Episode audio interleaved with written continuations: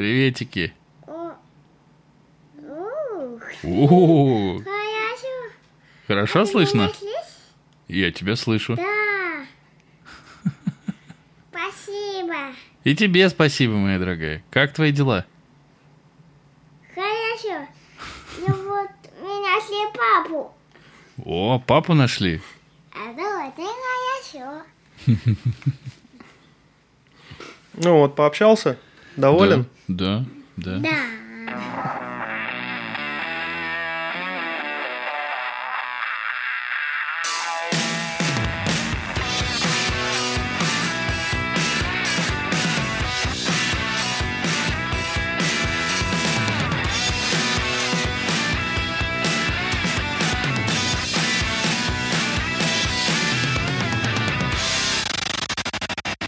Хола, амигасы и амигессы, с вами Эйт, выпуск подкаста «Не очень бешеные псы», где два уже давно не очень бешеных пса говорят о том, что их бесит. Бесит. Ты потом сведешь.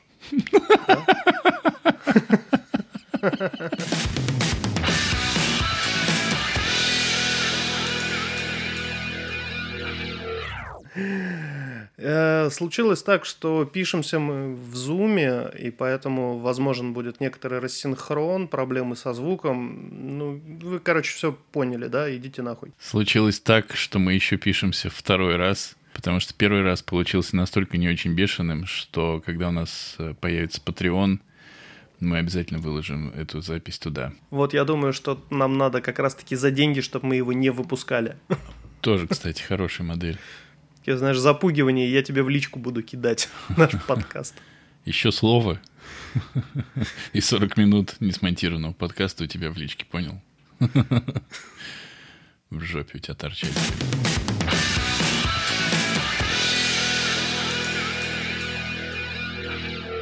Сегодня наш выпуск начинается с прямого обращения к компании NVIDIA, и мы хотим высказать ей свое фе. Прошу вас, э, профессор э, по NVIDIA, Иванов. профессор Иванов, будьте любезны. Ну, смотри, есть такая штука, называется э, GeForce Now от NVIDIA. Так, Она создана для тех, у кого макбуки, кто ущербный, не может поиграть. так. Это стриминговый сервис, и игру ты запускаешь на э, серверах NVIDIA. То есть на их мощном топовом железе, там какие-то, ну, прям мощные видюхи, я так понимаю, стоят процессоры.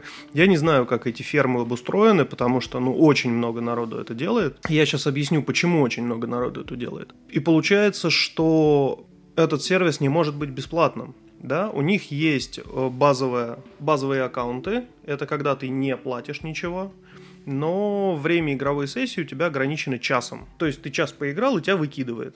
И для того, чтобы попасть снова в игру, в свою, то есть там не предлагают тебе каких-то бесплатных игр, тебе нужно привязывать туда уже какой-нибудь аккаунт игровой. Например, Steam, GOG или еще какой-нибудь аккаунт, на котором есть игры, с которого они их будут запускать. Соответственно, э, ты заходишь, создаешь себе аккаунт, например, базовый, да, под- подтягиваешь туда свою библиотеку игр с площадки, где ты покупаешь игры, и оттуда ее запускаешь и играешь. Значит, э, помимо ограничения времени игровой сессии, у тебя есть э, ограничение в качестве отображения видео. То есть там разрешение поменьше и нет возможности подключить RTX, то есть те самые красивые лучи, ради которых все это делается. Так, То есть почему я решил опробовать эту тему? Потому что я решил все-таки попробовать в Киберпанк поиграть с лучами. А, понятное дело, что для этого нужен не базовый аккаунт. Но я решил начать, ну, как бы с азов. Типа я нищеброд, а, комплюхтеров у меня нет. Я опробовал, значит, а, на данный момент а, два устройства. Это ноутбук, вообще не топовый, то есть это просто обычная плоская рабочая маш- машинка, а, которая тянет интернет. И, ну, там, Word она может тянуть. И вот сейчас она тянет Zoom и запись подкаста. Мгм. И свой большой комп домашний, как бы он собирался там в 2017 году как игровой. И он был вполне себе неплох на то время. То есть там стоит хороший проц 1080, там стоит хороший а, в- о, 8060. Там стоит хорошая видюха 1070 GTX, э, эм, этот гейминг, по-моему. Вот, там 32 гига оперативы. Ну, то есть, прям нормальная такая рабочая машина с э, полыхающими огоньками. Все как любят, э, значит, представители нетрадиционной сексуальной ориентации, чтобы все мигало разными цветами. Прям классно. И вот вся эта рабочая лошадка у меня не тянет. То есть прям старичок. То есть киберпанк он не может вытянуть, э, тем более там на той видюхе нет лучей. Я, значит, захожу и э, на ноутбуке сначала. Все работает. Э, за одним небольшим исключением. Я не могу запустить игру. Потому Ага. что на базовом аккаунте мое место в очереди, то есть вам надо постоять в очереди, чтобы попасть в игру. Там идет обратный отсчет, какое у вас место в очереди. Моя очередь была 5400 что-то там. По ожидании где-то, наверное, минут 40 мой номер стал 4999, Ну, и после этого двигаешься. меня выкинуло. Меня выкинуло из лаунчера со словами «мест нет». Потом я снова пытаюсь подключиться, сорян-мусорян, мест нет. Нет, Хотите не так. опробовать Было премиум? не так, я уверен, было не так. Тебя выкинуло со словами «старикам здесь не место». Ты такой, ну, и правда, пойду. Что это я? Пойду отварю рис. Да, куда это я полез? Со своим песком. Так, Я, короче, оформил премиум. А, Сначала думал там какую-нибудь акцию использовать, типа приведи друга. У меня там у знакомых есть э, премиум NVIDIA. И э, не получилось. Я просто оплатил 999 рублей за месяц премиум подписки. Я думаю, ну с премиумом-то никаких очередей не будет. Сейчас сразу зайду, поиграю, лучи, все, все дела. Нет. 572 место в очереди. Но теперь меня не выкидывало. И мне пришлось ждать, э, ну, где-то минут 50 час, пока Офигеть. загрузился лаунчер. Естественно, я свернул это окно, что-то работал, там еще что-то поделал, с дочерью поиграл, возвращаюсь. Оказалось, что меня выкинуло из-за бездействия. То есть моё, моя очередь пришла, включился лаунчер игры. То есть там на самом деле очень смешно. Потому что сначала ты запускаешь NVIDIA GeForce Now, потом к NVIDIA, внутри NVIDIA ты запускаешь тот лаунчер, с которого ты запускаешь игру, из того лаунчера ты уже запускаешь игру. Очень сложно. вам не видно, дорогие наши Вам слушатели и слушательницы, но я бью себя ладошкой по лицу. Просто бью себя ладошкой по лицу. Продолжай, Не пожалуйста, со- это очень согласен. интересно, да. Не согласен, не самая простая история. То есть вот так вот с наскоку ты не можешь просто зайти поиграть, да? Ну, то есть как бы это было классно. Ты просто с карты списал там какую-то сумму, и все, запустил, играешь. Нет, надо постоять в очереди, отстоял. Второй раз мое место в очереди было 300 там какое-то, я дождался, включил. Естественно, выкрутил все на максимум. Добавил там максимально лучей под э, надписью «Впечатляюще». И увидел, что игра лагает. Причем лагов нет э, в управлении и задержки изображения, которые приходят. Потому что какая разница, какая картинка тебе приходит. Красивая картинка или замыленная картинка. Это одна и та же картинка. Просто все дело в скорости твоего интернета, как быстро она тебе придет. Тут неважно, какого она качества будет, эта картинка, в плане, э, насколько она большая. Например, 1980 на 1000, 1920 на 1080, да, те самые 1080p, для них интернет нужен пошустрее, чем для 720p. Я играл в 1080p, то есть это разрешение 1920 на 1080.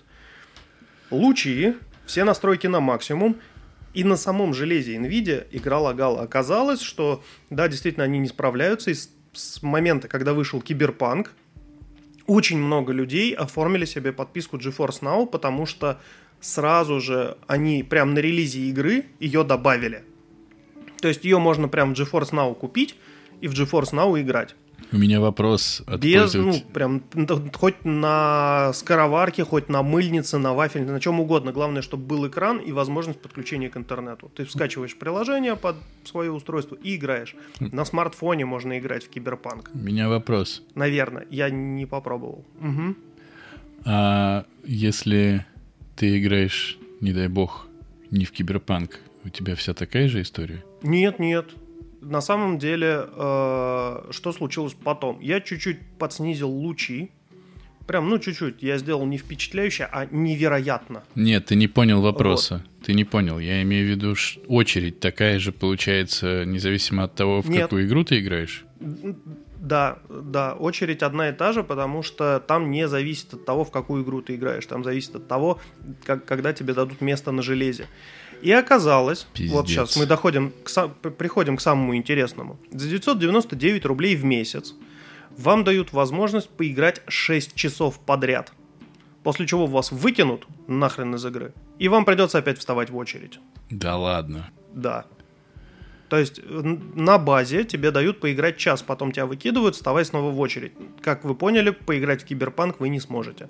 Вообще ни во что поиграть на базе вы сейчас не сможете, потому что очень много желающих играть в киберпанк на мыльницах. Второй момент. Input lag. Все говорили вот по поводу того, что ну там же есть задержка, вот ты нажал и должно пройти какое-то время, потому что сигнал же отправляется туда, на сервера NVIDIA, и там вот это все обрабатывается, и только потом тебе приходит картинка, как это значит все произошло.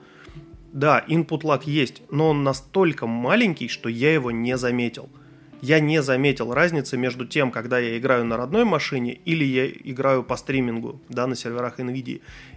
Более того, на серверах NVIDIA мне четко и стабильно держит 60 кадров, без просадок до там, 20 кадров, как на моей родной машине, периодически, когда там много света, много людей, много каких-то событий происходит, у меня реально ну, проседает, есть подтормаживание.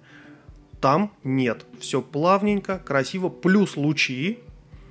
Видно, что иногда, иногда очень редко, картинка бьется на квадратике в некоторых местах. Например, если там под определенным углом смотреть на фонарь, где идет трассировка лучей этих самых. Ты уже трассировку не видишь, потому что, ну, там пиксели размером с кулак. Но это редко бывает. Инпут лага нет никакого. Вот эта вот э, инновационная система NVIDIA, когда она предсказывает, какую кнопку ты нажмешь, какое ты действие дальше будешь совершать, она работает где-то в 70-90% случаев, и игра практически не ошибается, и поэтому ты этого не замечаешь. То есть игра на самом деле по факту играет сама в себя, но выглядит это все так, как будто ты играешь в игру. Ну, то есть ты нажимаешь кнопочки, а игра такая, о, да, ну я в принципе правильно все сделал, вот как он хотел. То есть она предугадывает твои действия, и таким, ну, не все, вообще все, да, а какие-то определенные, чтобы создавать вот этот алгоритм и минимизировать input lag. Это очень круто. Отвечаю, базара нет. Прям очень круто. Но шестичасовая сессия, после которой тебя выкидывают, и опять надо вставать в очередь. Ну, come on, ребят, 999 рублей я плачу за что? За то, чтобы в очереди стоять? Второй момент. Я попробовал то же самое на ноутбуке, абсолютно точно так же работает, очень классно. Nvidia спасает. То есть я беру ноутбук, куда-нибудь лечу, в отеле, если есть хороший интернет, интернет требуется, ну, хотя бы там больше 50 мегабит в секунду, ты можешь поиграть в киберпанк. Причем на ноутбуке это разрешение будет поменьше, соответственно, картинка будет меньше крашиться, и выглядеть она будет абсолютно так же. Она будет очень хорошо. Конечно, Выглядит. ведь в любом отеле, в который ты не приедешь, всегда есть минимум 50 мегабит интернет, а то и 500. Я еще раз говорю, все упирается в скорость сети. Короче, И По подожди, мы с- доходим до самого сладенького. Мы еще не не кончили? каким-то боком левой пят не кончили, еще даже не рядом. Я продолжаю бомбиться. Каким-то образом левой пяткой у меня оказался Nvidia Shield, который, я думаю, ну блин, можно же и на нем в Киберпанк, наверное, поиграть с подачи Денисочки, кстати. Это Денисочка меня сподвиг, говорит, ну у тебя же есть Nvidia Shield, чё бы тебе на нем в Киберпанк не поиграть? Ведь можно же, стриминг, вот это все. И я, значит, думаю, а действительно, а что это я? Nvidia Shield есть, к GeForce Now он должен подключаться. Это же продукты одной компании. Более того, Nvidia Shield разработали как раз-таки для того, чтобы играть в стриминговые игры. И я залезаю в Google Play и собираюсь скачать приложение для Nvidia Shield, которое называется GeForce Now. Чем мне говорят? Не поддерживается на вашем устройстве. Какого хрена? Я лезу в браузер, чтобы поиграть в Киберпанк в браузере. И в браузере мне говорят, не поиграть. Это устройство не поддерживает игру, вот эту игру в браузере. То Потому есть что ты на лох. Nvidia Shield нет, это не я лох, это ну как бы Nvidia пала. Потому что, простите, тут вопрос возникает. Вы разработали устройство специально для того, чтобы играть на нем в стриминговые сервисы, конкретно в свой стриминговый сервис. И выясняется, что вот эти вот огромные деньги вы берете за этот планшет, который предназначен для определенной узкой, э, ну, для какой-то узкой цели, да, вы его покупаете. Вот конкретно берет художник, покупает планшет, чтобы на нем рисовать, да, ну какой-нибудь, вот какой Или там, например, монтажер, чтобы на, на планшете монтировать. Есть же наверняка у, у Apple какие-нибудь крутые планшеты, на которых монтаж видео можно делать. Да, у Apple так много разных планшетов, даже не знаю, с какого начать. Может быть, iPad? Ну, да, iPad, наверное. Угу. И оказывается, что нет, нельзя, и программ тоже таких нет, чтобы видео монтировать. Иди пососи. Ну, слушай. Можешь на нем комиксы почитать. Во-первых, э, мы оставили за скобками, что NVIDIA Shield больше не выпускается и не поддерживается. Это немножечко, наверное, важная история. Поэтому не, не очень удивительно, что, наверное, что для них нет никаких приложений, и как бы они стараются, видимо, эту историю выпилить отовсюду. А то, что да. у тебя... Я, я думаю, что да. А то, что у тебя по случайности до сих пор есть NVIDIA Shield, которая вообще-то... Да. Не должна бы у тебя быть. в ближайшие дни. Да, или хотя бы она должна а, взорваться Смотрите, какой момент. NVIDIA Shield э, отзывает планшеты, и вместо планшетов сейчас у них есть телевизионные приставки, которые как раз-таки работают с GeForce Now. И вы можете купить себе вот эту приставочку, она стоит прям совсем недорого. Ну, то есть она реально каких-то вменяемых денег. И, во-первых, смотреть на ней всякие стриминговые сервисы типа Netflix, там, Кинопоиска и прочего. И помимо этого еще играть GeForce Now. То есть вам для того, чтобы поиграть в Киберпанк, нужна вот эта вот маленькая коробочка с геймпадом.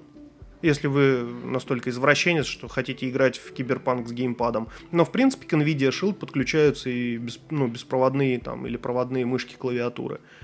И, в принципе, это рабочая история. Можно на телевизоре очень с лучами красиво поиграть в киберпанк. Это прям классно. На этом у меня с стриминговым геймингом пока все. Это было очень интересно. Спасибо нашему корреспонденту из Бердикаст э, и отвратительных мужиков и Завтракаст и не занесли за то, что посвятили нас в подробности э, облачного гейминга, в который что никто из нас играть все равно никогда не будет. Я играю. Я сейчас играю в киберпанк через облачный гейминг. Мне больше нравится, чем на моем родном компе. Ну, что ж. Что ж. Не знаю. Поиграть я сколько про это не слышал, я никак не могу для себя прийти к какому-то такому... Ну, то есть, понятно, что нужно взять и попробовать, на самом деле, и не пиздеть желательно просто попробовать, чего я не делал. Но... Ну. А, так вот, у меня, не, меня не покидает всю дорогу ощущение от этого, от этих всех сервисов, а их, он же не один, что все равно а... это какое-то какое-то странное для молодых увлечение. А, мне, мне поздновато, знаешь, этим всем заниматься. Я по старинке куплю себе PlayStation 6, потому что 5, наверное... И буду играть в член. И да? буду играть в член. Потому что из-за развлечений у тебя будет только член. Да, да. И Мне PlayStation кажется, 6. Но член не лагает. который не будет игр. Член не лагает. Он бывает зависает или там не откликается, но если уже что-то, то уже не лагает. Так что я за... Input lag бывает. Я за аналоговые удовольствия, теплые, ламповые и все такое. Но, судя по тому, что ты рассказал, э, Nvidia тоже за аналоговое удовольствие, потому что если ты на базовом тарифе сидишь, то играй лучше в член.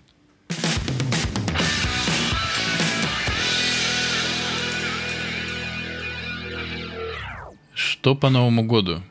Как ты его провел? А... Да. Ну а что, как, как и мы планировали, так и провел. Я поехал к друзьям, взял дочь, жену. Мы там пили безалкогольное, потом чуть-чуть алкогольное, когда наступил Новый год. Э, смотрели с дочерью мультики, периодически ее кормили, что-то ели сами и в час ночи поехали домой. Потрясающе. Помнится, когда мы записывали, я забыл какой выпуск, наверное, седьмой, мы думали о том, какие у нас э, будут планы в, соответствии, в сравнении с реальностью относительно празднования Нового года. И, судя по всему, мы официально можем подтвердить, что у нас, что статус не очень бешеные псы и бейджик, не знаю, значок, achievement, у нас все unlocked, потому что у обоих из нас прошел Новый год максимально не бешено. Вот, я даже не знаю, хорошо это или плохо. Ну, наверное, хорошо уже, да? Уже хорошо? Уже... А что уже Я теперь? думаю, что да, прям хорошо. Я первого проснулся прям бодрячком. Мгм. Ничего не болит, Мгм. ноги не разбиты, руки Да. не разбиты, лицо Да. не разбито, Да. печень не болит. И просто встал и стал в новом году жить уже. Да, сразу, без всяких вот этих, ой, сейчас бы куриного бульончика. Да. Вот Просто, вот. просто взял и пошел делать дела дальше. Правильно? Да. Классно, классно. Я считаю, чем более не очень бешеными мы становимся, тем лучше. Правильно? Да? Да, а никаких здесь вообще не может быть. Никаких. Просто тре- третьих мнений, Да. вторых, третьих, Мгм. десятых. Мгм. Просто вот мы классные. Мы классные. э, Чем старше мы становимся, тем более классными мы будем. Дальше мы уже и на Новый год никуда ездить не будем. Просто включите рядом с нами приемник, чтобы мы услышали, что Новый год наступил. И спасибо. А дальше мы просто опять продолжим быть в бессознательном состоянии. Мне кажется, хорошо.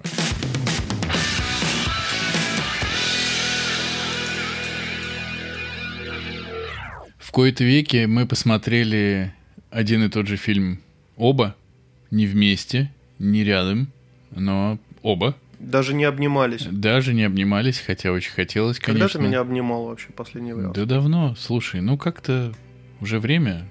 Мы давно уже знакомы, уже не до обнимашек. Вот, вот так вот быт ломает отношения. Бытло. Бытло. Мает. Быт ломает. А, Мы посмотрели фильм еще по одной чудесного, прекрасного, замечательного режиссера Томаса Винтерберга, который начинал а, вместе с Ларсом фон Триером движение «Догма 95», в котором они отказывались от всех визуальных украшательств кино и старались снимать максимально ебано и говорили, что чем более ебано снято и чем более ебано сыграно, тем лучше. Потом успешно... Слушай, а вот вообще кто-то, как ты думаешь, кто-нибудь по твоей наводке посмотрел фильмы из движения Догма 95? Потому что я посмотрел таки по твоей наводке э, фильм Ларса фон Триера. Первый был э, Винтерберга э, «Торжество», Ты который я еще не посмотрел. А я посмотрел второй фильм э, «Идиоты»? Ларса фон Триера и «Идиоты». О, сейчас расскажешь. Давай сначала начнем с Ой. Винтерберга. Давай начнем с Винтерберга. Мне кажется, что отсылка к наводке на Догму 95 э, не работает, потому что, по-моему, эту наводку я давал в предыдущей записи нашего подкаста. Нет, поэтому- ты гораздо раньше ее давал, ты давал ее в четвертом выпуске. Ну, тем не менее, ладно. Короче, я уверен, что никто не посмотрел по наводке, а если кто смотрел, тот смотрел. А все остальные... Я даже не знаю, что вам сказать. Ну, посмотрите. Вообще, это хорошее кино. Норм, Серик. Да. Так вот, от ебаной съемки, ебаного монтажа, ебаного звука и всего ебаного, что один, что другой режиссеры пришли к совершенно классическим съемкам с дорогим продакшоном и вообще. И сегодня наш пациент это еще по одной, в котором в главной роли снялся Мац Микельсон. Ну и, конечно, я думаю, что все наши 13 пользователей нашего чата, которые нас слушают и что-то иногда нам отвечают, знают этот фильм или, по крайней мере, про него слышали. У меня есть сказать не очень много, ну, я могу так тезисно. Фильм мне понравился очень, прямо очень-очень-очень-очень. И мне в особенности понравилось, что фильм рассказывает про обычного не очень бешеного мужика, который просто живет в Дании, но имеет все те же проблемы, что имеют и мужики не очень бешеные в России, и в других странах, мне кажется. В Перми каком-нибудь, в какой-нибудь. Так как э, просто рассказывать какой-то хороший фильм тупо, да, я просто скажу о том, что меня бесит э, в отношении этого фильма. И в отношении этого фильма меня бесит то, что есть э, распространенная точка зрения в интернетах этих ваших о том, что все проблемы, которые есть в фильме, героями надуманы, и вообще, что они так-то бесятся с жиру. Тем, кто это говорит, мне хочется сказать, вы, блядь, чё?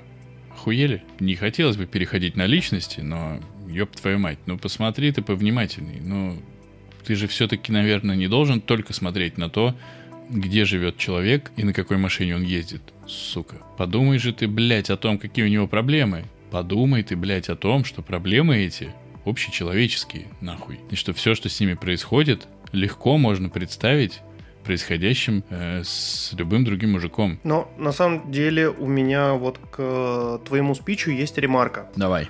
А, я просто пояснил бы по поводу проблем. Вот ни- никогда нельзя сравнивать чьи-то проблемы с другими проблемами и говорить, что вот мои проблемы, они более проблемные, чем твои проблемы. Мы шли с дочерью, и э, лежало две веточки и листик. И мертвая шлюха. Нет, две веточки и листик на земле. Я их просто смахнул ногой в сторону, потому что дочь на них залипла, на веточки и листик. Я их смахнул ногой, говорю, пойдем, пойдем, пойдем, нас, нам там на магазин надо, потом на детскую площадку еще успеть. И вот бегом-бегом все это. Такая истерика случилась, потому что на самом деле это были не две веточки и листик, это были мама, папа и ребенок. А я вот одним махом ноги разрушил семью. И пришлось выкладывать обратно, искать эти веточки, выкладывать их обратно на снег, рядом класть листик, уже вообще другой, это приемный листик уже был, Мгм. извините. Да-да. А она плачет, это не тот листик, тот листик был другой. Очень хорошая аналогия. И а вот- к чему ты это? К тому, что это ее проблемы, и это серьезные проблемы, потому что то, что визуализирует другой человек себе, и как он воспринимает мир, вас абсолютно не должно. Вы, конечно, извините, но каждый визуализирует и воспринимает по-своему. Если для кого-то вот эта текущая проблема является проблемой, не вам судить, насколько она серьезная или нет. Ах ты как завернул. Да, вот для Мгм. нее это серьезная проблема была, а для меня это просто веточки. Поэтому подумайте об этом. Не смахивайте ногой веточки и не разрушайте семьи. Охуенно закончили Да? про фильм еще по одной, я считаю. Э, Я не сказал про фильм еще по одной, когда Да я его смотрел. не- Ну, тогда и к следующей теме.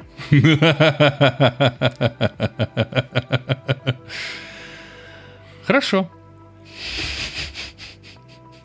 Нет. э, Скажи, пожалуйста, про фильм «Идиоты» Ларса фон Триера. Раз никого не ебет твое мнение по поводу еще по одной, то Так вот, я посмотрел, собственно, еще по одной, и он мне очень понравился. Я думаю, ну, если вот, ну, как бы такой консорциум режиссеров, они там, ну, что-то прям годное делают, то есть прям хорошие фильмы, и вот торжество, там ты на словах то, что расписал, у меня все в бэклоге лежит, я обязательно посмотрю торжество. Хотя сейчас уже после идиотов я не уверен. И на одной из наших с тобой посиделок ты мне показал кусочек идиотов и говоришь, вот посмотри, ну, как бы фильм. То есть это такой фильм, который, ну, блядь, я даже не знаю, как сказать. Но, то, то есть ты его смотришь, и с одной стороны ты такой, чё, блядь, как? Вот, вот какого хера вообще происходит? И снято, это такое ощущение, что вот реально снято на телефон, причем кнопочный. причем у которого люди нет камеры. появляются в кадре. Да, люди появляются в кадре, исчезают из кадра. Кто-то говорит там вообще за кадром. И, а он, ну, что-то важное говорит, ну, оно сюжетное. И оно настолько, ну, как бы нахлобучивает тебя. То, есть, ну, то есть реально там ходят какие-то мужики, трясут писюнами. А в это время идет какой-то важный сюжетный диалог. И ты такой, так, можно остановиться, блядь, на секундочку, как-то вот стабилизировать ситуацию. А она развивается вообще вот, ну, то есть это, короче, такое кино, которому плевать на тебя. Это не э, высокобюджетный сюжетный фильм, который берет тебя нежно за руку и говорит, пойдем, я провожу тебя по всем вот этим закоулкам. Этот говорит, ну бля, нормально, давай, иди сюда, смотри, вот здесь, короче, и вот там, а чё, пропустил, да хуй с тобой, короче, вот смотри, вот э- этот чувак, и под, а камера, вот она мечется, ну, то есть вот такое ощущение, как будто вы невольный наблюдатель то- в той всей херне, которая происходит. А херня, я вам могу сказать, происходит там вообще забористая. Это называется документальный стиль съемки. Потому что ровно таким образом ты видишь документальное кино не уровня Netflix, когда это такая документалистика хорошо подготовленная, а уровня true документального Ну, кино, когда... Netflix это скорее мокюментари. Нет. То есть это какое-то Netf- прям чуть Нет, ли у не Netflix, игровое. у Netflix есть очень много документального кино. и- Ну и вообще, жанр документального кино — это такой себе свой жанр, в котором правила тоже свои. И если у тебя не получился кадр, если человек там выглядит плохо, или если вдруг говорящий оказался за кадром, для документального кино это нормально. Это помогает тебе погрузиться в то, что там происходит на самом деле. Вот. Продолжай. Короче, представьте, вот э, что такое смотреть фильм «Идиоты». Просто ваш корефан а, в какой-то момент обдолбался марками, взял с собой камеру и поехал на тусовку таких же обдолбанных. И просто вот он тупо ее включил, как бы носит с собой везде. А потом приезжает домой, его попускает, и он звонит вам и говорит, приезжай, что покажу. Вот абсолютно такое же состояние, ну, как бы ощущение от фильма. Происходит какая-то ебанина, откуда она, хуй его знает. Что, как, ч- ничего не объясняют. Нет никакой... Ну, то есть подача настолько открытая, как бы... Ты не понял? Ты и хуй с тобой. Ну, значит, ты тупой. При этом не надо забывать, что там очень четко рассказанная история, По поводу истории к ней никаких претензий. Она от начала и как бы до конца. и тебе не рассказывают, в чем задел изначально, но ты все понимаешь. Не нужно быть на самом деле каким-то любителем артхауса или еще что-то. Там очень хорошо выстроенная, выстроенная история, которая просто четко тебя ведет. Там есть главные герои, там есть второстепенные персонажи, там есть конфликты, там есть арки, там все есть. То есть это настоящее кино, которое просто выглядит ебано. Снято ебано. Вот. И на главной сцене этого фильма по скандальности Ларс фон Триер пришел голый. Ну, как бы, в надежде, видимо, что это Да, сцена там, вдохновит. конечно, так. Она не очень длинная и, ну, в принципе, сейчас, наверное, это вообще не шокирующая. Абсолютно, Учитывая, что У да. нас есть там порнохабы и как бы HBO в некоторые моменты может и переплюнуть даже. Но просто еще обрати внимание, как это показано, что э, у тебя нету Ну, это ощущения... реально, это, это выглядит как хум-видео. Да, и что если так это снято, то у тебя полное есть. ощущение, что там действительно люди делают то, что делают, и э, что это так и происходит. А я думаю, примерно так нелепо это все и выглядит. Ну, правда. То есть Да. э, нет никаких красивых ракурсов. Они все не там существуют, не в этом жанре и Ни- вообще Нет не в этом никакого мире. блюра, летящих лепестков роз, там, ветра, развивающего волосы. на лобке. Нет ничего такого, все правильно, да. Ну, то есть, ну, мне кажется, что это очень, э, это очень круто, и мне очень, Очень нравится. жизненно. Да. То есть ну, это выглядит реально, как будто твой корефан поехал там на, ну, на какую-то тусовку сквотеров и, ну, просто поснимал день. ну, Да. или месяц там. Да, и за счет этого Там достигается. непонятно, если честно. За счет этого достигается очень э, серьезное ощущение правдоподобности того, что там происходит. А из-за правдоподобности получается, что ты подключаешься к этой истории, ты веришь в то, что там происходит, а если ты веришь в то, что там происходит, ты с гораздо большими шансами начинаешь героям сопереживать.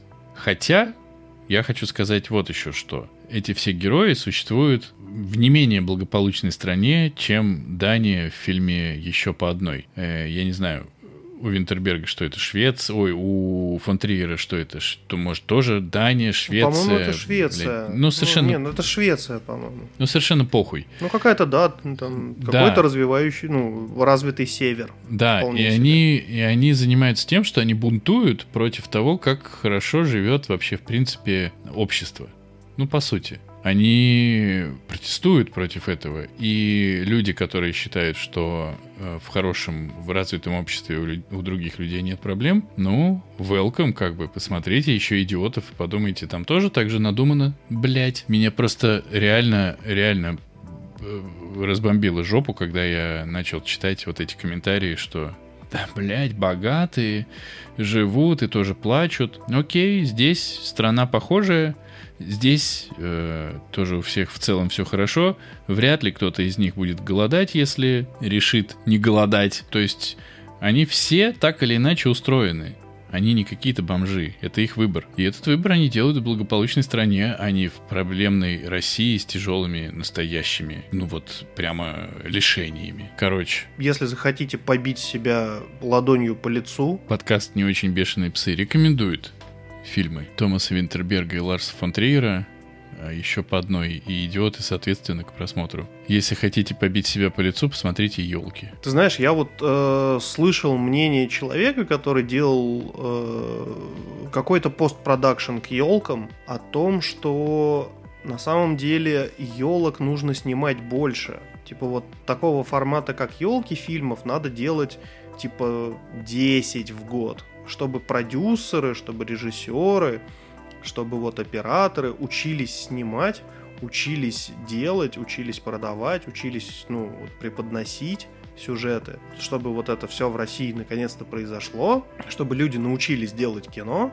они должны снимать вот по 10 елок в год. И это какое-то странное мнение, потому что, насколько я понимаю, все эти елки, они делаются за счет налогоплательщиков, и я не хотел бы, ну, как бы обучать режиссеров снимать хорошее кино методом проб и ошибок за свои деньги. Если бы я был хорошо образованным э, кинодеятелем, я бы сейчас разбил эту теорию в пух и прах рассказами про французскую новую волну, когда людям говорили снимайте не елки, а им говорили просто снимайте. Тогда была такая тема, что вот были режиссеры, которые сняли 0, хуй десятых фильмов. И им говорили, вот вам деньги, снимите, что хотите. И они снимали. И оттуда вышло, ну, немножечко, немножечко мировых величин режиссуры. Ну, так как-то получилось. Вот, потому что в какой-то момент просто людям дали свободу, дали чуть-чуть денег. Это были точно малобюджетные фильмы, но это были фильмы с бюджетом, тем не менее. Им дали возможность, и они сняли. И вот таким образом тренироваться для съемки – это хорошо. А говорить, снимайте 10 елок, ну, блядь. Ебитесь лучше в жопу друг с другом, правда.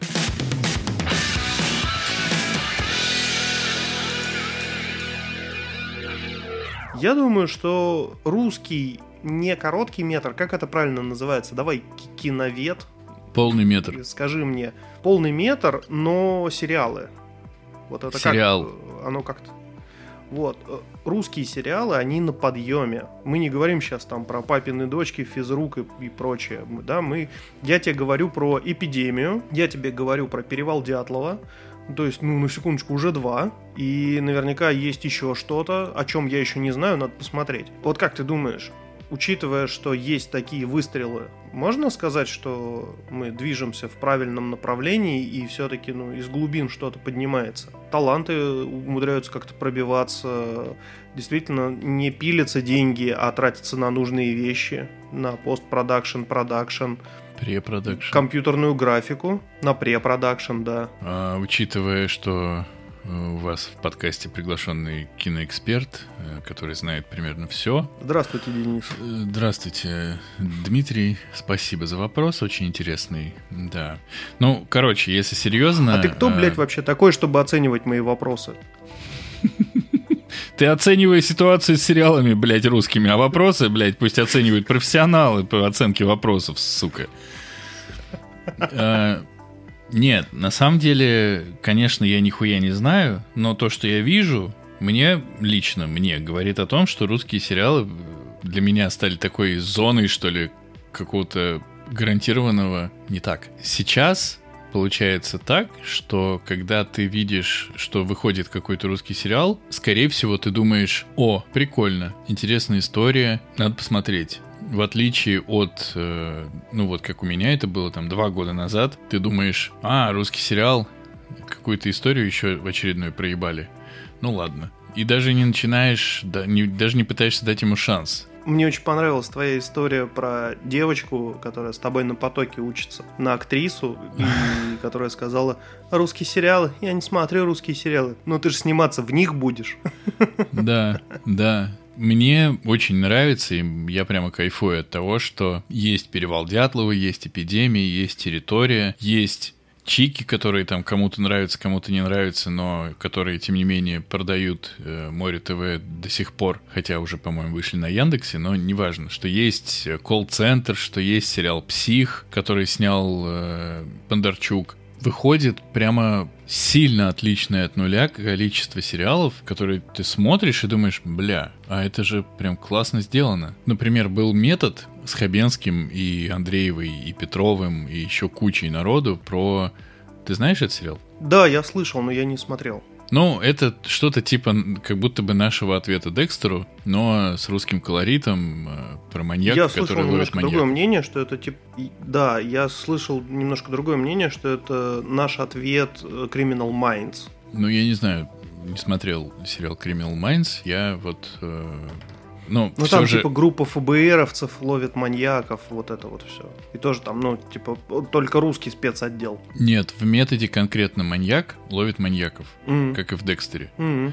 Вот. Мгм. И я, когда его смотрел, я точно понимал, что... А это продукт, по-моему, Цикала его продюсерской компании. Я точно понимал, что я точно смотрю на круто сделанную историю. Ну, типа, круто сделанный сериал. Мне сильно не понравилось, как там все по... Там Куценко, да? Нет, там Хабенский. А, Хабенский. Мне, мне не понравилось, как рассказана история, но мне очень понравилось, как это все было снято там и сделано. А сейчас прикол начинается в том, что и снято, и смонтировано, и рассказано классно. И это прямо вселяет кучу надежд, когда ты смотришь трейлер или тизер сериала «Топи», э, который снимали по Глуховскому, ты думаешь, ну, есть шанс, что это будет очень клево. Это прямо отличные новости, и мне кажется, в 2021 году получится много классных, интересных сериалов.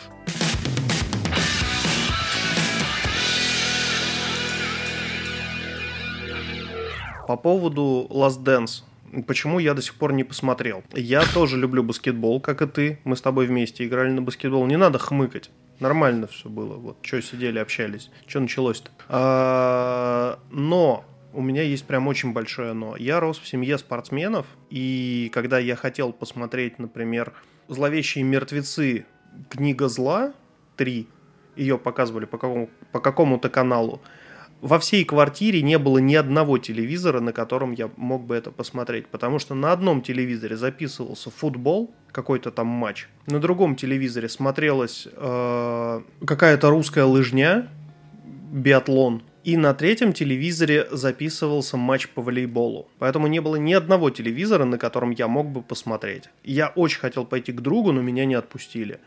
И вот я рос в таких условиях, когда спорт меня окружал со всех сторон, а я не очень-то и спортивный парень вообще. Я не то, что как бы сам не люблю заниматься спортом, я не очень люблю его смотреть. Заставить меня играть в спортивный симулятор, ну не знаю, мне надо ноги ломать. То есть прям вот, чтобы в руках был геймпад, и мне биты били по ногам, и такие «Играй! Играй давай!» Ну, то есть я вот прям не люблю это. И все это переносится еще и на фильмы и сериалы. Я очень не люблю смотреть на взлет команды, внутренние конфликты, тонкую работу тренера, которая в результате приводит к перелому и победе. Казалось бы, в безвыходной ситуации, блять, они все построены по одному и тому же принципу. Вот мы возьмем, например, Mighty Ducks, не знаю, какого он там, 87-го года, да, и наш какой-нибудь этот, Острые коньки, ну, там, 90-х годов. Ну, он не наш, он скорее э, наш финский. Одно и то же. Молодежная команда, по хоккею, приезжает в, другой, э, в другую страну или в другой город, там есть э, другая команда, они прям заклятые враги, и вот эти хотят победить, и вот они усиленно тренировались, и они вот хорошие, а вот те почему-то, блядь, плохие. Да почему? Потому что они в другом городе или в другой стране живут? Наверное, да. И вот там, значит, тренер, а тренер противоположного пола, и он, значит, начинает крутить шашни с тренером другой команды, типа вот они там, как Монтеки и Капулетти, а оказывается, это был шпионаж. Твою мать, какой шпионаж? У вас, у вас молодежный хоккей. Серьезно, блядь, вы о чем говорите? И это реально два фильма, в которых одни и те же события, одни и те же сцены, одни и те же диалоги. По одному и тому же сценарию раз- развиваются два фильма, ну, как бы разнесенные в 10 лет. И, ну, я не могу это смотреть. Все вот это вот движение вверх. За себя и за Сашку! Я могу только за себя и за Сашку Грей, как Дзюба. Сашка Грей, конечно. Ну, мне, мне не нравится. Поэтому вот я подвожу это все к тому, что я не очень люблю спортивные сериалы или кино. И смотреть э, как бы сериал про, или фильм про Джордана под названием «Последний танец». Наверняка там будет тяжкая, трагичная история главного героя, который с самых низов пробивался вверх, а потом ну, каким-то образом все похерил и в конце все равно ушел в закат. Или уехал. Ну, ну, come on. Не могу, не мое. Ты все Давай. правильно говоришь, и ты сейчас говоришь э, про совершенно понятное понятие, простите, которое называется клише.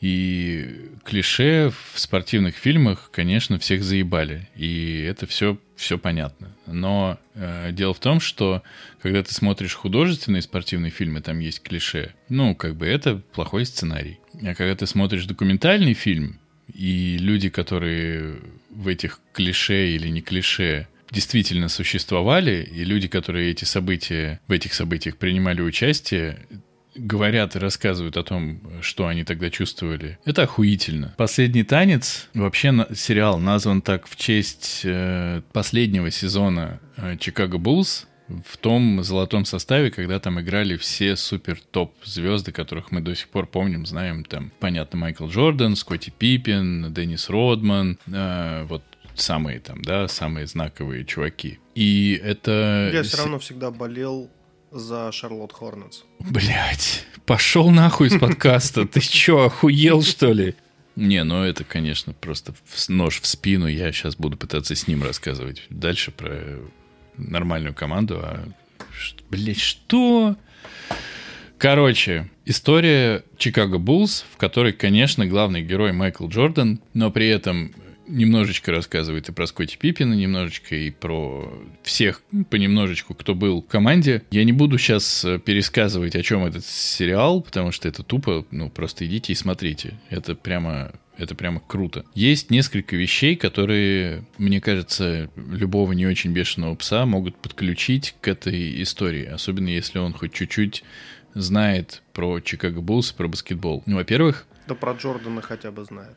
Да. Во-первых, то, что происходило тогда, то, что описывается в сериале, это происходило в нашем ну, детстве слэш подростковом возрасте. Я лично а ты сам... помнишь, помнишь вот эту штуку? NBA, to the game. Это не то. Я лично сам помню, как я на России с Гомельским смотрел, как Чикаго Буллс в финале э, уже в финале финалов э, за самые главные там трофеи билась э, с Ютой Джаз. И как у них счет в серии туда-сюда пару слов делал, короче, ни, ничего не было понятно, кто выиграет, Карл Мэлоун и там Джон Стоктон или, или Стоктон, Стоктон, да, простите, Дон, Джон, э, короче, Джон Стокман или Карл Мэлоун, Майкл Джордан или Скотти Пи вместе со Скотти Пиппином, как все это обернется. И вот э, в какой-то игре Майкл Джордан, Майкл Джордан не выходит в стартовом составе, все такие what the fuck? А его то ли отравили, то ли он сам отравился. Реально, это реально было. То есть накануне игры они что-то заказали в номер, и в следующую игру у него температура типа 39 или 40, он блюет, срет и не может играть. И он, блюя и сря, понимаешь, выходит на поле и все равно разъебывает. Вот. То есть он, э, это как в «Друзьях» было, когда у Чендлера не встал, и он прибежал к Джо э, обсуждать с ним, как быть, и типа вообще это стыдно-стыдно, и спрашивает Джо, у тебя бывало такое когда-нибудь? Джо сказал, ну, конечно, бывало, я же живой человек. И что ты сделал? Ну, я все равно трахнул. Понимаешь?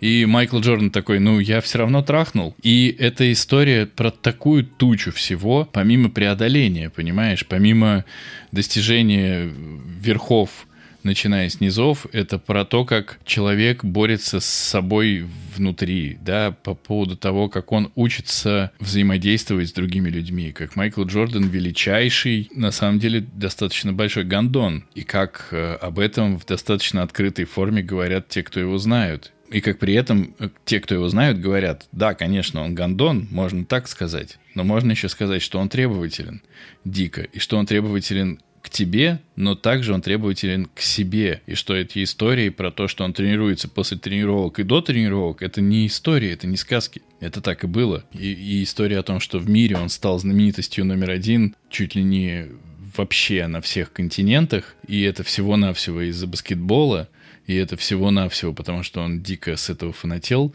В общем, про этот сериал ну, можно он говорить... в гольф и в бейсбол играл. Он играл в гольф, потому что он кайфовал, а в бейсбол он ушел э, типа делать карьеру. Ну и чтобы ты понимал, вообще-то его история с бейсболом считается провальной. То есть он ушел в бейсбол и такой... Я типа, знаю, да. И, и там тоже было очень интересно смотреть, что один из тренеров бейсбольной команды, в которую он ушел, говорил, что Майкл Джордан, конечно, великий атлет, но он баскетболист. А для бейсбола нужно Такой, совершенно... Братан, а покажи, как ты биту держишь.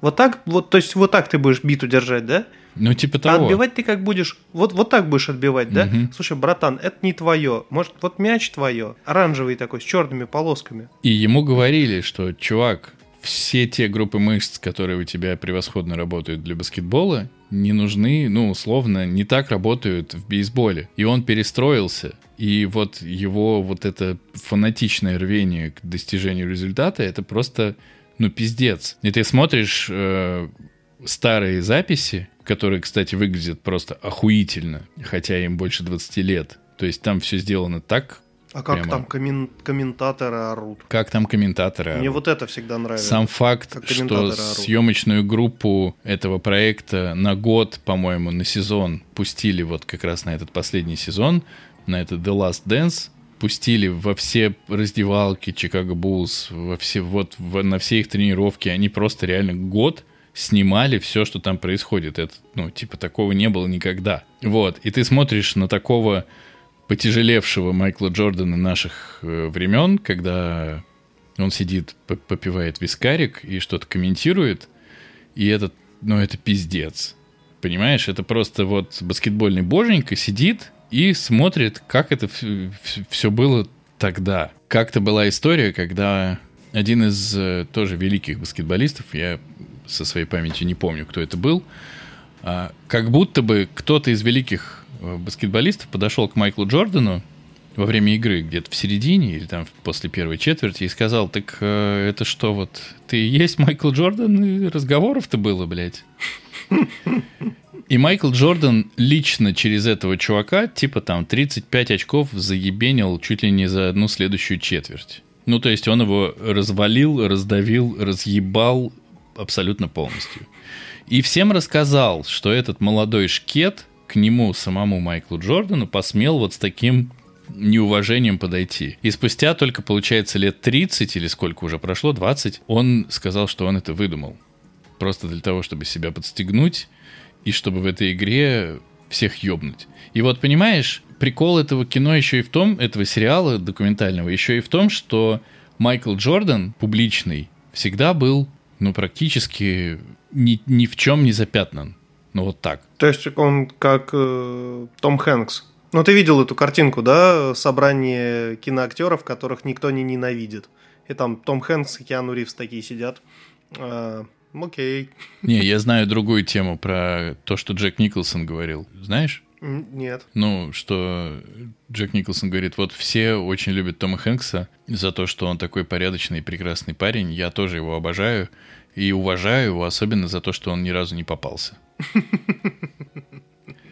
Ну а вот, Николсон, кстати, попадался на чем-то? Николсон попадался, я мне кажется, вообще знаю, на что он всем.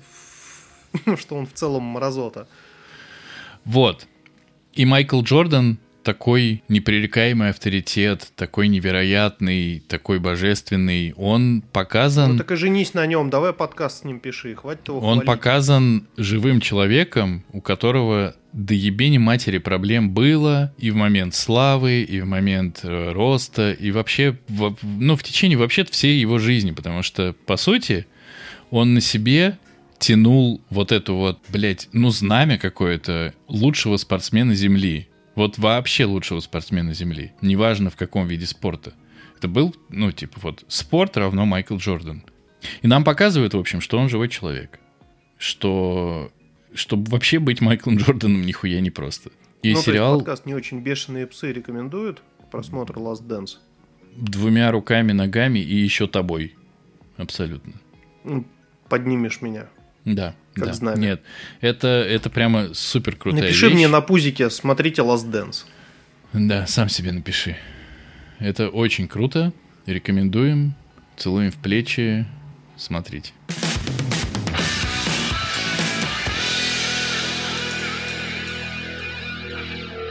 Короче, у меня есть проблема с э, дочерью. Она не отвечает тебе на вопрос. Ну, то есть ты, Мне? например, заглядываешь в комнату, так, дочь, будешь кашу? А она молчит, вообще не реагирует. То есть на- на- полное ощущение, что она тебя не слышит. То есть, ну, когда там, например, даже если резко там, типа, дочь, она же должна там вздрогнуть. Например, ну, типа, ее оклик- окликнули там. Нет. Вообще ноль реакции. То есть вот сегодня было, я принес арбуз. И, кстати, эту тему я тоже хотел поднять по поводу Что арбуза. ты принес Арбуз. В Я январе? зашел да, во Вкусвилле, а там есть вьетнамские маленькие арбузы. Хорошо. Вот, принес арбуз, потому что ну, она просила, говорит, папа, хочу арбуз. Я принес ей арбуз, говорю, будешь арбуз? Она молчит. Я его сам съел. Ну, он был такой почищенный кубиками. Идеально. И она такая, папа, а где арбуз? Я говорю, я съел. Ты как бы не ответил, и я подумал, ты не хочешь, мы с мамой съели арбуз. Ну, она расплакалась, говорит, папа, хочу арбуз. Я сегодня принес еще один арбуз. Вот, заглядываю такой, говорю, будешь арбуз? Тишина. Я говорю, малыш, если ты не будешь как бы отвечать на мои вопросы, мы тоже не будем с тобой разговаривать. Нам очень не нравится, когда ты с нами не разговариваешь. Молчит. Прям вообще вот, ну, то есть она даже не поворачивается в твою сторону. Сидит, что-то там играет, у нее какая-то движуха своя. Я говорю, ну все, я тогда пошел выкидывать арбуз. Вот в этот момент она, то есть она, я знаю, что она тебя слышит, меня, что она меня слышит. В этот момент она подрывается, такая, нет, нет, не надо выкидывать арбуз, папа, я хочу арбуз. Вот что так тяжело ответить? Что вот так сложно просто голову повернуть на секундочку, отвлечься и сказать, да, папа, буду арбуз, но позже. Сейчас у меня вот Годзилла должна разрушить город. А потом сразу арбуз. Бесит. Бесит. Безумно бесит. Я не понимаю, что происходит. И самое главное, что я не видел ни в одной из книг, которые прочитал про, по воспитанию, вот именно такой реакции. То есть это выглядит как аутизм, но это не аутизм. Потому что я же знаю, что она слышит. Это выглядит, знаешь, как я, я скажу, как сказать? Я знаю, как это выглядит. Это выглядит, как будто она на меня болта просто положила. Как похуизм. Да. Че он там? Какой арбуз? Отвалите. Но она же не, ну, как бы... Хуизм тоже это некая реакция. То есть ты должен отреагировать. А она-то совсем не реагирует. То есть похуй скажет, скажет там, типа, да, пох. Но она даже не реагирует. Вот, вот даже так. Нет, похуисту похуй. Это нет. Он не будет реагировать. Ему похуй, что ты там говоришь. Я не знаю, что сказать. Я недавно гулял с ребенком, точнее не так. Я помню, что няня как-то сказала, «А, он мне тут губу разбил. Я такой, чего? Она говорит, а он взял ледышку и кинул мне в лицо. А, Ничего себе. а я знаю, что вот когда мы с ним гуляем, и если у него есть в руках что-нибудь, если он что-нибудь хочет кинуть, я говорю просто в меня и вообще в кого-нибудь кидать нельзя. То есть обычно, если я что-то запрещаю или там пытаюсь, чтобы он не делал, ему сказать, э, я говорю, не надо. А вот в этих ситуациях я просто говорю, этого делать нельзя. Ни в меня, ни в маму, ни в няню, ни в кого кидать ничего нельзя. Ни в тетю, ни в, ни, ни в кого, блядь. И он к этому, в общем, прислушивается. Но недавно мы с ним гуляли и стояли возле нашего любимого маленького трактора, на который мы как-нибудь съебемся Залипаете. из стороны Рашки. Вот конкретно на этом, да? Вот конкретно, он подходит идеально. И я а, отвлекаюсь и слышу стук куска льда в этот трактор. Ну, то есть с моим ебальником кусок льда размером примерно с кулак разминулся чисто случайно. И ребенок его просто в меня хуйнул. Возникает ровно примерно тот же вопрос. Какого хуя? Понимаешь, он кивает и говорит, да-да-да, я понял, я не надо кидать ни в кого. А потом просто промахивается мимо твоего ебальника. И, блядь, э, что это? Но у меня ощущение, Но это проверка границ. да вот и есть, с этим насколько он молчанием, может себя так вести, э, что ему за это будет. я думаю, что это молчание демонстративное, это та же самая проверка границ. Что будет, если я вообще не буду реагировать на этих взрослых кожаных мешков, которые ходят и что-то там, блядь, э, шелушатся вокруг? Просто нихуя, их нет. И вот она увидела, да, в первый раз, арбуз пропал. Да, поэтому в следующий раз она среагировала на слово, на слова про арбуз, такая, воу-воу, все, все, эксперимент окончен, успешно. Как бы. Ну, мне кажется, так.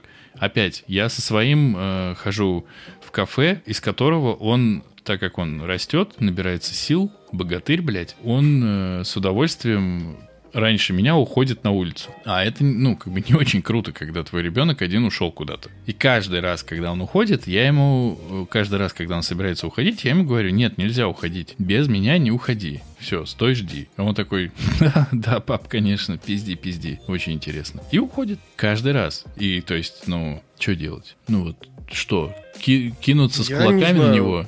У Старбакса вот эта картина, когда взрослый мужик избивает трехлетнего ребенка ногами, такой, я тебе сказал не уходить. Он, папа, не надо.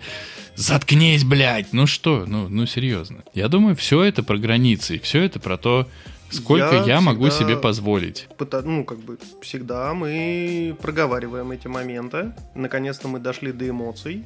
Недавно очень забавная ситуация была про дядю. Дядя принес. Мы заказываем Яндекс Лавку и э, заказываем в Яндекс Лавке всегда и оладушки. И вот Не всегда. оладушки дядя приносит. Не всегда. Ну, в, в этот раз просто оладушек не было. Хуёво. И вот об этом я тоже сейчас скажу. Меня, блядь, бомбит. Это прям бесит.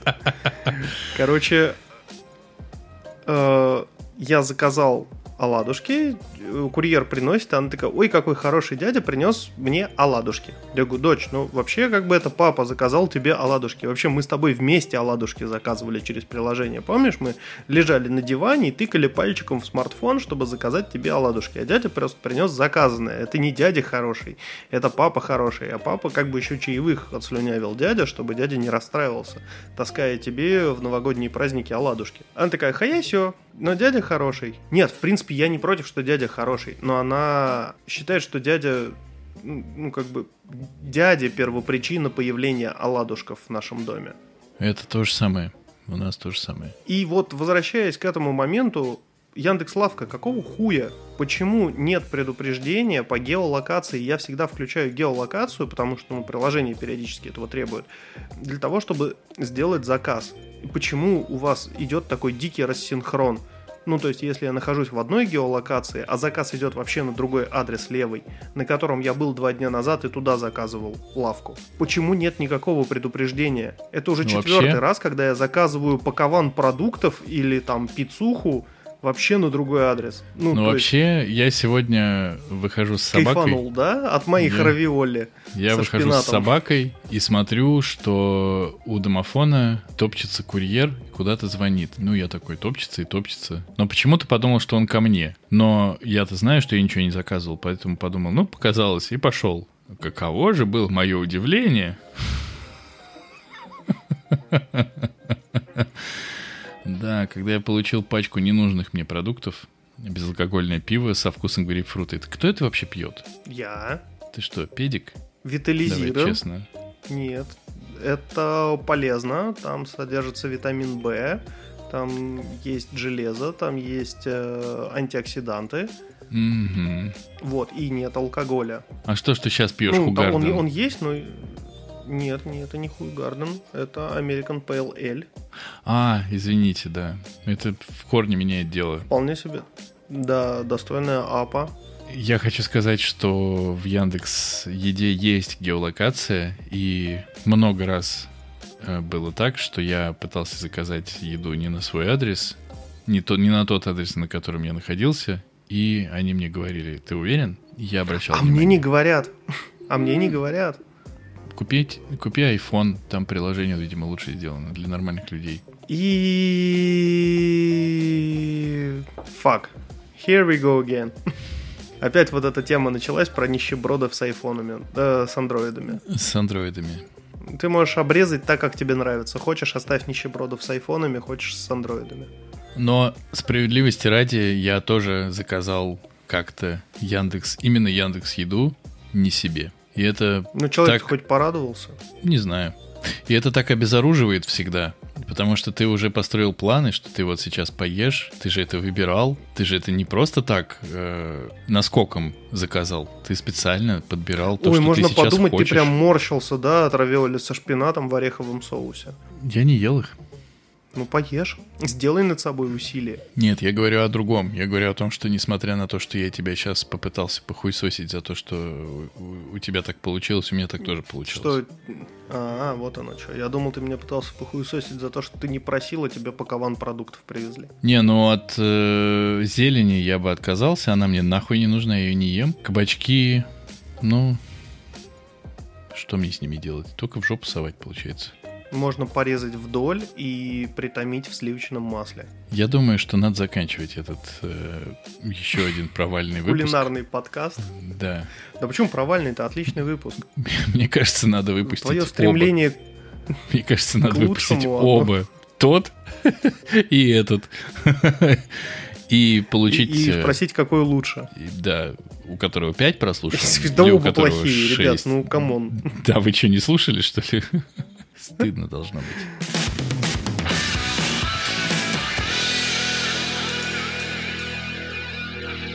Это был восьмой выпуск подкаста «Не очень бешеные псы», подкаста, в котором два давно и не очень бешеных пса говорят о том, что их бесит. Если вам не понравилось по традиции, у вас по-прежнему мы стараемся и работаем над этим. Есть гарантированное место, куда вы можете прийти и послушать то, что вам не понравилось и узнать точки зрения людей, которые вам не нравятся, на события и явления, которые вам не интересны.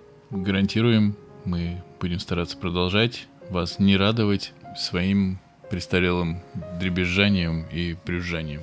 Но если вам все-таки понравилось, то, блядь, нахуй, напишите об этом где-нибудь, ну, где-нибудь в iTunes, например, в Apple подкастах, хоть в Кастбоксе. Нам, в общем-то, похуй. Ставьте нам оценки, из состоящие из пяти звезд. Оставляйте комментарии, в которых вы нас восхваляете. И нам этого будет достаточно, потому что денег пока что мы не просим. Но чувствую, скоро начнем уже клянчить.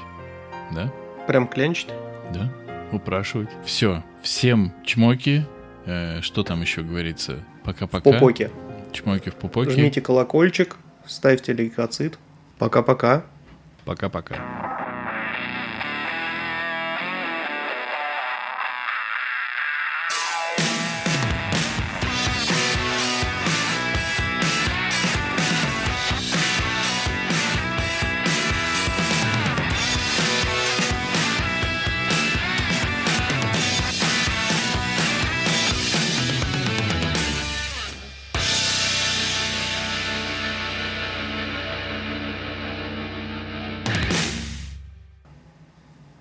Останавливаю запись. А я тоже останавливаю запись.